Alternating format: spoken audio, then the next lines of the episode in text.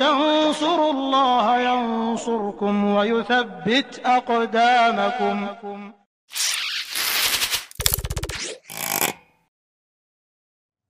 Meniatkan dunia dalam amal-amal kebaikan kita. Ini termasuk perbuatan syirik. Dan dasarnya adalah karena kecintaan kepada dunia yang berlebihan yang banyak terdapat di hati-hati manusia. Ingat fitnahnya umat ini adalah harta.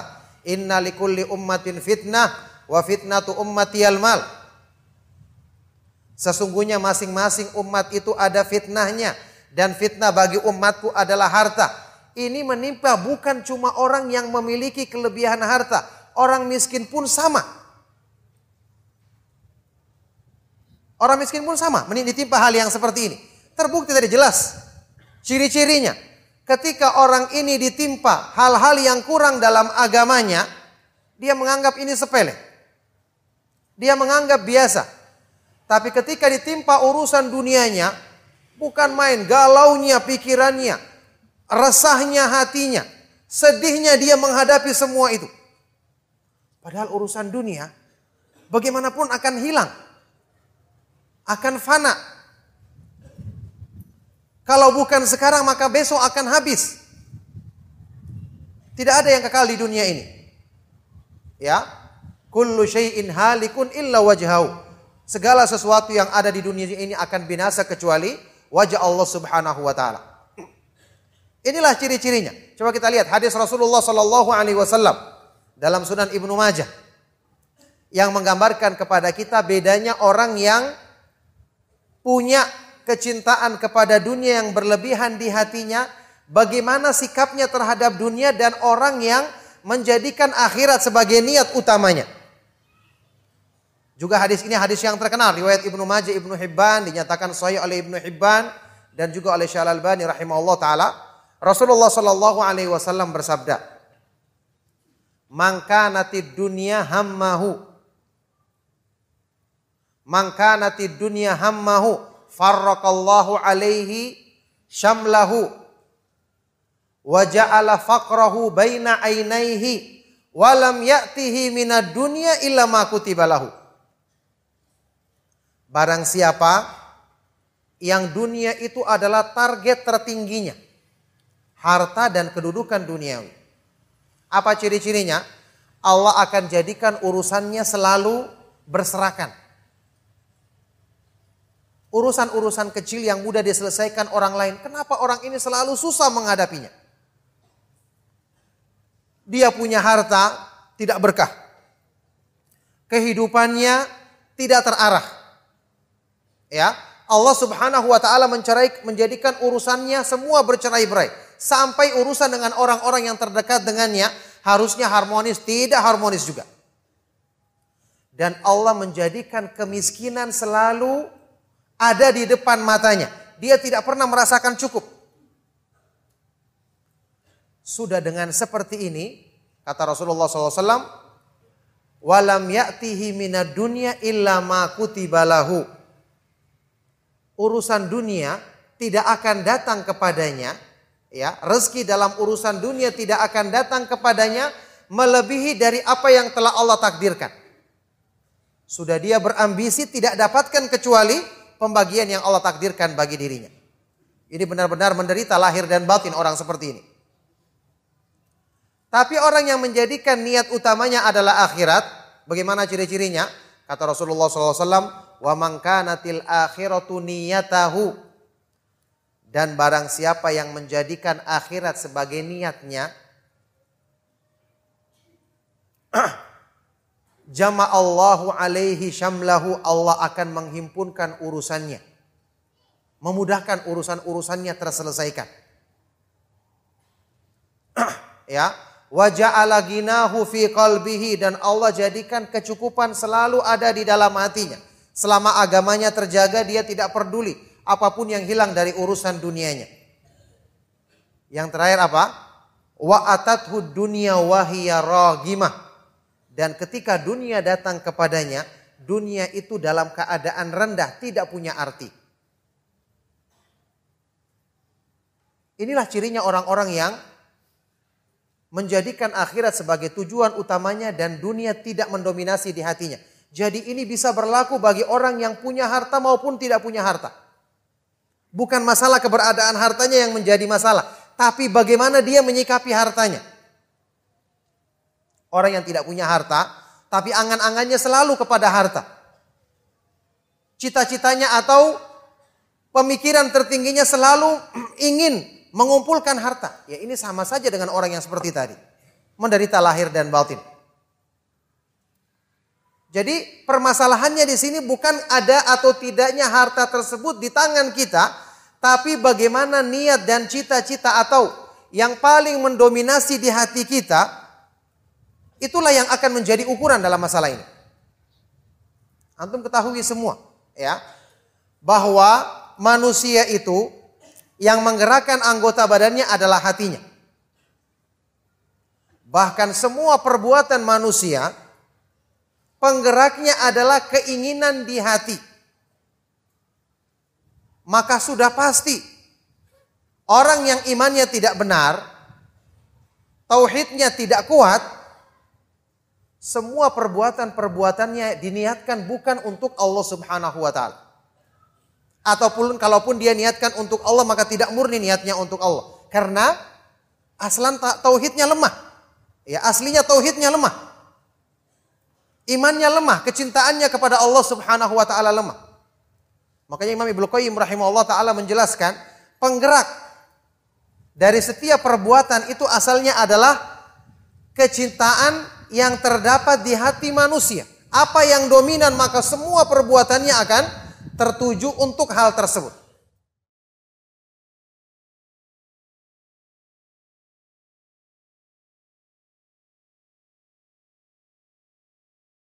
Donasi dakwah Yufid. Yuk berikan amal jariah terbaik Anda untuk dakwah dan pendidikan Islam.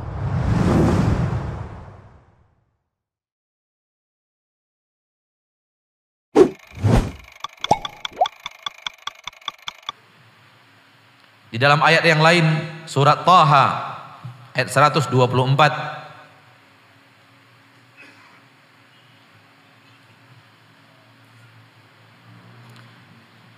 Di dalam Al-Quran surat Taha ayat 124 Allah juga mengatakan hal yang sama tentang orang-orang yang jauh daripada kebahagiaan.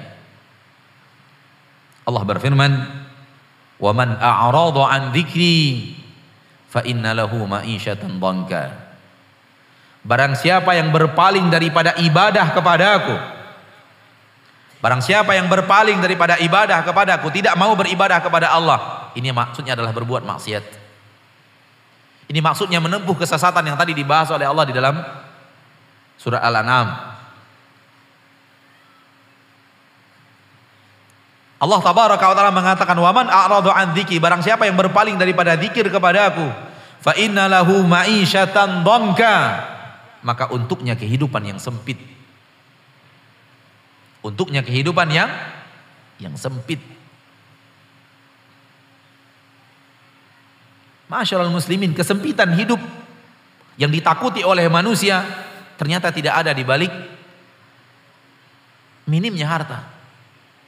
Tidak ada di balik minimnya tahta.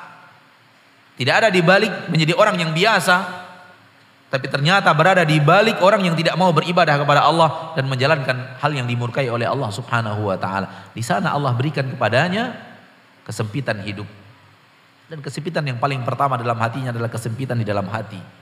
Kesempitan di dalam dadanya seperti yang tadi dalam ayat yang telah kita bawakan. Maka semakin orang beribadah kepada Allah, dia kenal agamanya dan dilaksanakan agamanya, dia satukan antara ilmu dan amalnya, semakin dia rajin beribadah kepada Allah, maka dadanya akan semakin Allah berikan kedamaian dan ketentraman di dalamnya. Dengan ini kita mengatakan bahwa Nabi kita tercinta Muhammad sallallahu alaihi wasallam adalah manusia paling bahagia di permukaan bumi. Nabi kita Muhammad manusia paling bahagia di permukaan bumi, nggak ada yang melebihi beliau.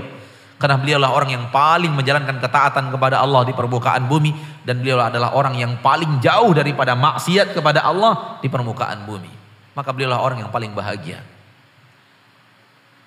Orang kalau sudah bahagia, orang di sekitarnya akan merasakan kebahagiaan itu. Orang yang hatinya sudah damai, orang yang sekitarnya akan merasakan kedamaian itu. Orang yang hatinya sudah tentram akan memberikan ketentraman dalam hidup orang yang ada di sekitarnya. Lihat kehidupan Nabi kita Muhammad sallallahu alaihi wasallam. Berkata Anas bin Malik radhiyallahu taala anhu wa ardah. Dan kita tahu Anas bin Malik hidup 10 tahun bersama Nabi kita Muhammad sallallahu alaihi wasallam. Beliau seorang yang hidup di kota Madinah. Bahagian daripada Ansar. Dan Ansar hidup bersama Nabi sallallahu alaihi wasallam hanya 10 tahun. Setelah itu Nabi Muhammad SAW dipanggil menghadap Allah subhanahu wa ta'ala. Kata Anas bin Malik, aku membantu di rumah tangga Nabi kita Muhammad sallallahu alaihi wasallam 10 tahun lamanya. 10 tahun menjadi pembantu di rumah tangga Nabi Muhammad sallallahu alaihi wasallam. Hidup 10 tahun bersama Nabi. Kata Anas bin Malik radhiyallahu an, aku tidak pernah menemukan Nabi Muhammad itu marah kepada keluarganya. Aku tidak pernah menemukan Nabi Muhammad itu marah kepada istrinya dan anak-anaknya. Subhanallah, 10 tahun.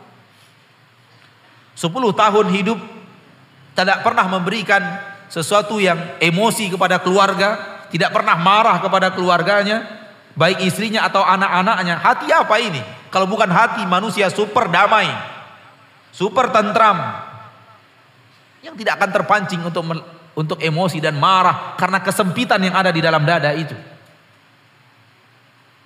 Ini dia Rasul kita tercinta sallallahu alaihi wasallam, manusia paling damai di permukaan bumi. 10 tahun lamanya. Dan itu bukan waktu yang singkat untuk bisa hidup tanpa marah, tanpa emosi, tanpa terpancing jiwa kita yang meledak-ledak, amarah kita yang memuncak, ini menandakan kedamaian dan ketentraman yang luar biasa yang dirasakan oleh Rasul kita Muhammad sallallahu alaihi wasallam sehingga memberikan efek kepada keluarganya. Dan yang bersama Nabi kita sallallahu alaihi wasallam hidup bukan satu dua orang istri, banyak dan hidup berdampingan. Semuanya damai, tentram, bahagia dan Rasulullah tidak pernah marah dan ter, ter, tersulut emosi. Nauzubillah, thumma naudzubillah min dzalik. Orang-orang yang berjalan di atas Maksiat dengan satu istri berapa kali bertengkarnya? Coba kita. Dalam 10 tahun terakhir berapa kali marah sama istri kita? Dan itu dipicu oleh kemaksiatan dan kesempitan dada kita. Kita yang tidak terlalu damai dadanya, disulut sedikit oleh istri kita, terpancing emosi kita dan marah. Rasul bukan tidak ada hal-hal yang menyulut, menyulut emosi beliau, tapi beliau tidak marah. Salawatu Rabbi wa salamu alaihi. Orang yang jiwanya sedang tenang dan tetram sulit untuk membuat dia emosi. Kita dalam dua bulan terakhir, tiga bulan terakhir, berapa kali kita bertengkar dengan istri kita? Betapa kali kita marah kepada istri kita, marah kepada anak-anak kita. Emosi kita di hadapan mereka. Padahal mereka adalah orang yang paling harusnya kita berbuat baik kepada mereka. Dan anak katakan, Anas bin Malik 10 tahun kata Anas bin Malik. Karena memang beliau 10 tahun hidup bersama Nabi. Dan Rasulullah SAW meninggal setelahnya. Seandainya Rasulullah tidak meninggal dunia atau umurnya lebih panjang daripada itu, Anas bin Malik akan mendapatkan hal yang sama dari Nabi kita Muhammad sallallahu alaihi wasallam. Namun Anas bin Malik hanya 10 tahun hidup bersama Rasulullah sallallahu alaihi wasallam. Alangkah damainya rumah tangga. Alangkah tentramnya rumah tangga karena rumah tangga ini dibawa dalam ketaatan kepada Allah Subhanahu wa taala. Tidak hanya Rasul tercinta, Muhammad SAW istri-istri beliau adalah orang yang juga mengisi hari-harinya dengan ketaatan kepada Allah, hari-harinya dengan ibadah kepada Allah Subhanahu wa taala. Anak-anak beliau sallallahu alaihi wasallam pun melakukan hal yang sama.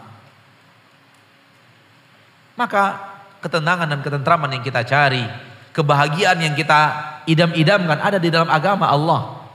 Ada di dalam mempelajari agama itu dan mengamalkannya dalam kehidupan. Maka rugilah orang-orang yang memiliki Al-Quran sebagai seorang muslim, dia memiliki panduan. Sebagai seorang muslim dan muslimah, dia memiliki rasul tercinta sebagai suri tauladan. Kemudian tidak mempelajarinya dari Nabi kita Muhammad sallallahu alaihi wasallam.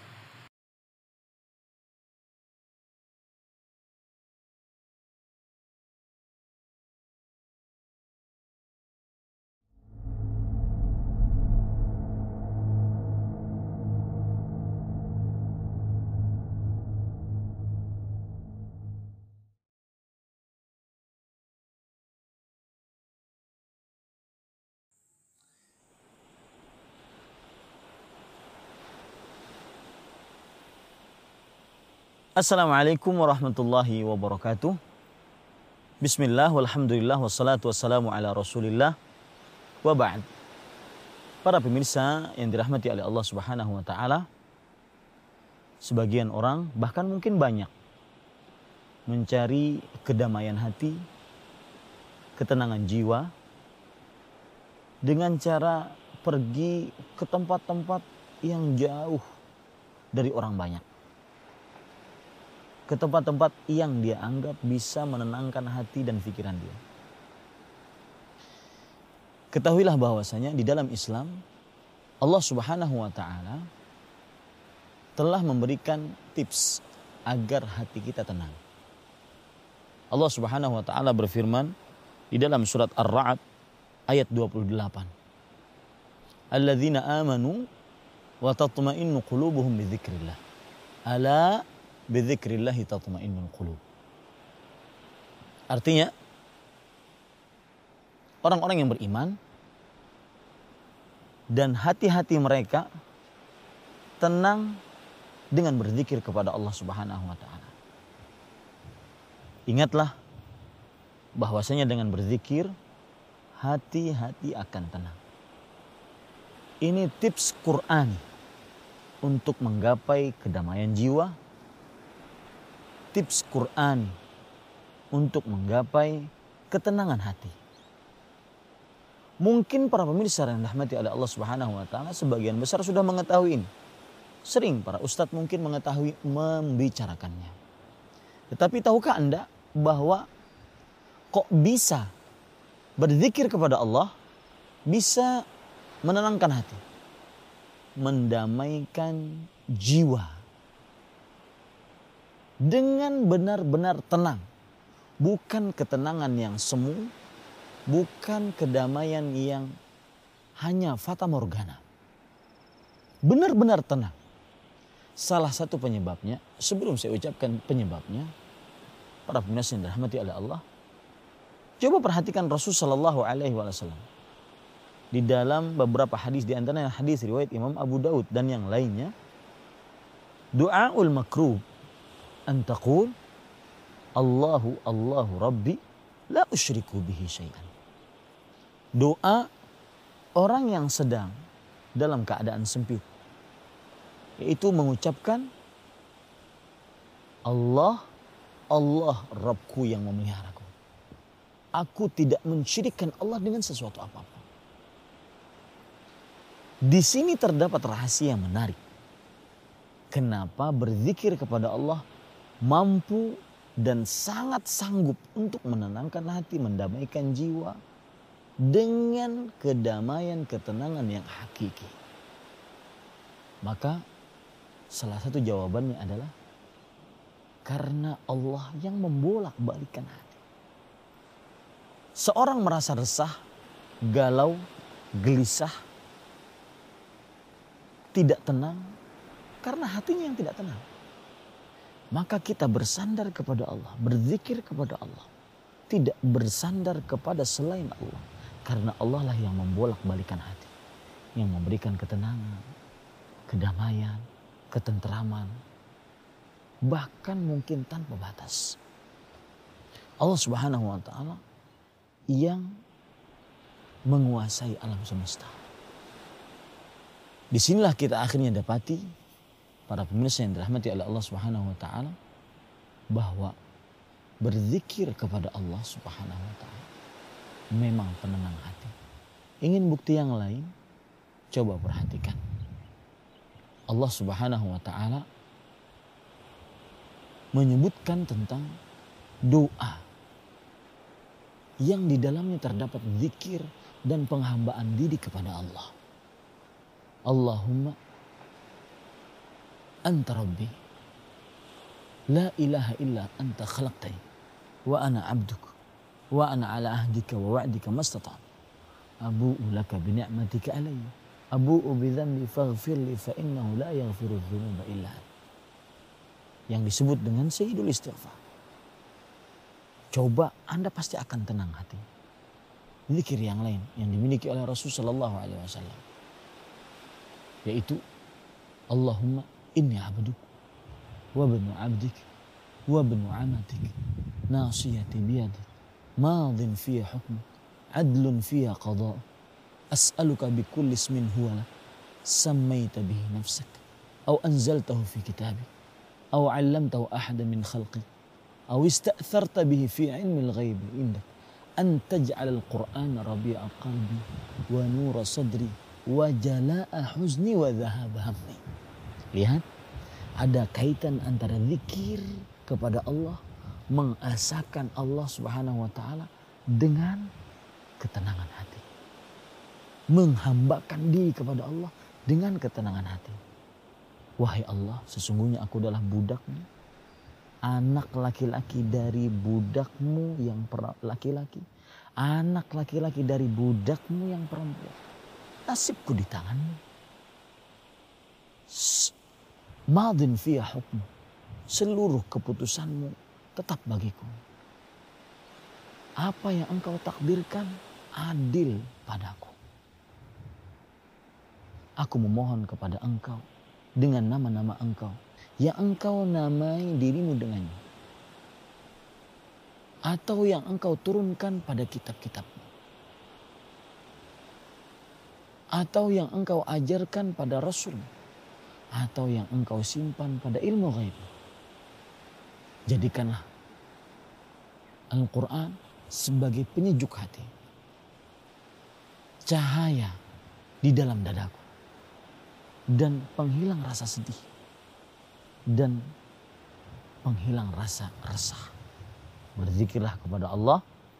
Niscaya Anda akan mendapatkan ketenangan, kedamaian, ketentraman, yang sempurna tanpa batas.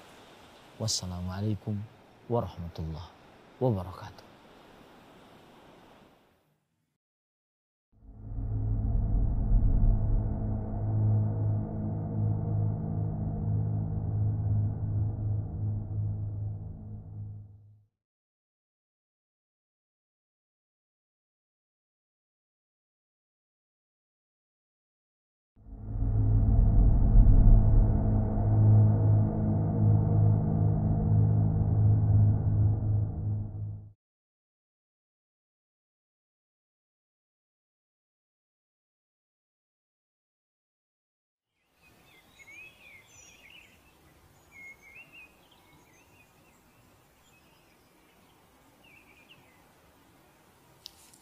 Assalamualaikum warahmatullahi wabarakatuh. Alhamdulillah wassalatu wassalamu ala rasulillah. Sungguhnya orang yang paling berbahagia adalah orang yang paling ikhlas. Semakin dia meningkatkan keikhlasannya, maka semakin dia akan berbahagia. Bagaimana dia tidak berbahagia? Allah Subhanahu wa taala mengetahui kebaikannya. Allah mengetahui amalannya dan dia menyerahkan ibadahnya semata-mata hanya untuk Allah Subhanahu wa taala seorang di atas muka bumi ini bahagia kalau dia bisa dikenal oleh orang yang mulia, dikenal oleh pejabat, apalagi dikenal oleh misalnya bupati, apalagi dikenal oleh presiden misalnya, dia bahagia. Presiden mengenalnya. Lantas bagaimana jika yang mengenalnya adalah Rabbul Alamin, pencipta dan penguasa alam semesta ini? Yang jika menghendaki sesuatu hanya mengatakan kun, fayakun. Orang yang ikhlas adalah orang yang paling bahagia. Suatu saat Rasulullah SAW pernah berkata kepada Ubay bin Ka'ab, Abul Munzir radhiyallahu taala anhu. Kata Rasulullah SAW, Ya Ubay, Inna Allah amarani an aqra'a an aqra'a alaikal Qur'an. Wahai Ubay, sungguhnya Allah Subhanahu wa taala memerintahkan aku untuk membacakan Al-Qur'an kepadamu. Maka Ubay berkata, Hal sammani laka ya Rasulullah. Apakah Allah menyebutkan namaku kepadamu? Kata Rasulullah SAW, sama kali. Iya, Allah Subhanahu Wa Taala telah menyebut namamu di hadapanku. Maka faja'ala Ubay yabki. Maka Ubay bin Ka'ab pun menangis. Kenapa? Menangis sangat gembira. Allah Subhanahu Wa Taala mengenalnya. Allah menyebut namanya. Orang ikhlas, dia tahu bahwasanya Allah mengetahui amal ibadahnya. Meskipun mungkin orang lain tidak ada yang melihatnya. Mungkin orang lain tidak mempedulikannya. Mungkin orang orang lain merendahkannya, tapi dia tahu dan dia yakin bahwasanya apa yang dia lakukan, kebaikan yang dia lakukan diketahui oleh Allah Subhanahu wa taala. Oleh karenanya Syekh Nasir As-Sa'di, Abdurrahman bin Nasir As-Sa'di rahimahullah dalam kitabnya Al-Wasail Al-Mufidah lil Hayati Sa'idah, kiat-kiat untuk meraih kebahagiaan. Dia menyebutkan di antara hal yang bisa mendatangkan kebahagiaan, itu seorang tatkala berbuat baik kepada orang lain, jangan dia menganggap sedang bermuamalah dengan orang lain tersebut, tetapi dia sedang bermuamalah kepada Allah Subhanahu wa taala. Tatkala dia memberikan sumbangan kepada orang lain, tatkala dia memberikan bantuan uang kepada orang lain, dia ingat bahwasanya sekarang ini dia sedang bermuamalah dengan Allah Subhanahu wa taala. Allah sedang melihat dia memberi sumbangan. Muamalah dia bukan dengan orang yang dia bantu, tetapi muamalah dia dengan Allah Subhanahu wa taala. Sehingga jika perkaranya demikian, yang dia harapkan hanyalah pujian Allah Subhanahu wa taala. Yang dia harapkan Allah mengetahui siapa dirinya. Semakin dia ikhlas, semakin tidak ada orang yang mengetahui amalannya, Allah akan semakin mengetahui dia. Ya. Allah akan semakin mengenalnya. Allah akan semakin mencintainya. Oleh karena dia tidak peduli dengan komentar orang-orang yang dia bantu. Dia tidak dia tidak peduli dengan komentar orang lain dan syiarnya sebagaimana orang-orang yang bertakwa yang Allah sebutkan dalam Al-Qur'an, "Innama nut'imukum liwajhillah la nuridu minkum jazaa'a wala syukura." Kata mereka, kami memberi makan kepada kalian karena Allah Subhanahu wa taala. Muamalah kami dengan Allah Subhanahu wa taala. Bukan dengan kalian. La nuridu minkum jazaa'a wala syukura. Kami tidak butuh dari kalian terima kasih dan kami tidak butuh dari kalian balasan. Inilah orang yang ikhlas, orang yang paling bahagia. Adapun orang yang tidak ikhlas, dia senantiasa sibuk mendengar komentar orang lain, bagaimana amalan dia. Apakah dia dipuji, apakah dia dicela. Tapi orang ikhlas, dia tidak peduli dengan perkataan orang lain. Yang penting dia baik di hadapan Allah Subhanahu wa taala. Dia tahu bahwasanya pujian manusia tidak akan meninggikan derajatnya dan dia tahu bahwasanya celaan manusia pun tidak akan merendahkan derajatnya. Yang penting dia baik di hadapan Allah Subhanahu wa taala. Benar-benar konsentrasi dia bahwasanya dia bermuamalah dengan Allah Subhanahu wa taala. Karenanya para pemirsa yang dirahmati oleh Allah Subhanahu wa taala. Di antara tujuh golongan yang akan Allah naungi pada hari kiamat kelak, ada dua orang yang ikhlas. Ya, yang Allah menyebutkan atau Rasulullah SAW sebutkan tentang ciri khusus mereka itu ikhlas. Yang pertama kata Nabi SAW, rajulun tasaddaqa biyaminihi fa akhfaha hatta la ta'lama shimaluhu ma tunfiqu yaminuhu. Itu seorang ya dia berinfak, dia berinfak dengan tangan kanannya. Kemudian dia sembunyikan sampai-sampai tangan kirinya tidak mengetahui apa yang diinfakkan oleh tangan kanannya. Dia bahagia tatkala dia tahu bahwasanya hanya Allah yang mengetahui amalan dia. Ya. Dia tidak pedulikan komentar orang lain. Bahkan dia sengaja menyembunyikan amalannya agar yang mengetahui hanyalah Allah Subhanahu wa taala. Dia tidak butuh pujian orang lain. Yang kedua kata Nabi SAW di antaranya, Rajulun zakarallaha khalian fafadat ainah. Seorang yang tatkala dia mengingat Allah tatkala bersendirian, maka kemudian mengalirlah kedua uh, matanya mengalirkan air mata. Ya, orang ini dia bersendirian dan dia begitu merasa kelezatan tatkala mengingat Allah Subhanahu wa taala. Tatkala mengungkan Allah Subhanahu wa taala, dia seakan-akan sedang berbicara langsung dengan Allah Subhanahu wa taala.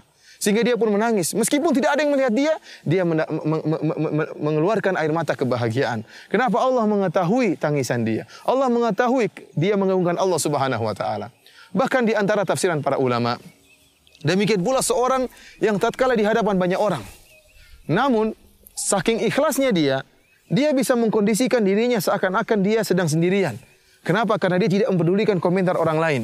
Sehingga dia tetap menangis meskipun di, banyak, di hadapan banyak orang. Kenapa? Dia yakin dia sedang bermuamalah dengan Allah Subhanahu wa taala. Sehingga meskipun di hadapan banyak orang, dia tetap menangis karena mengagungkan keagungan Allah Subhanahu wa taala. Para mirsa yang dirahmati oleh Allah Subhanahu wa taala, Anda akan bahagia jika Anda mengikhlaskan amalan ibadah Anda hanya kepada Allah Subhanahu wa taala.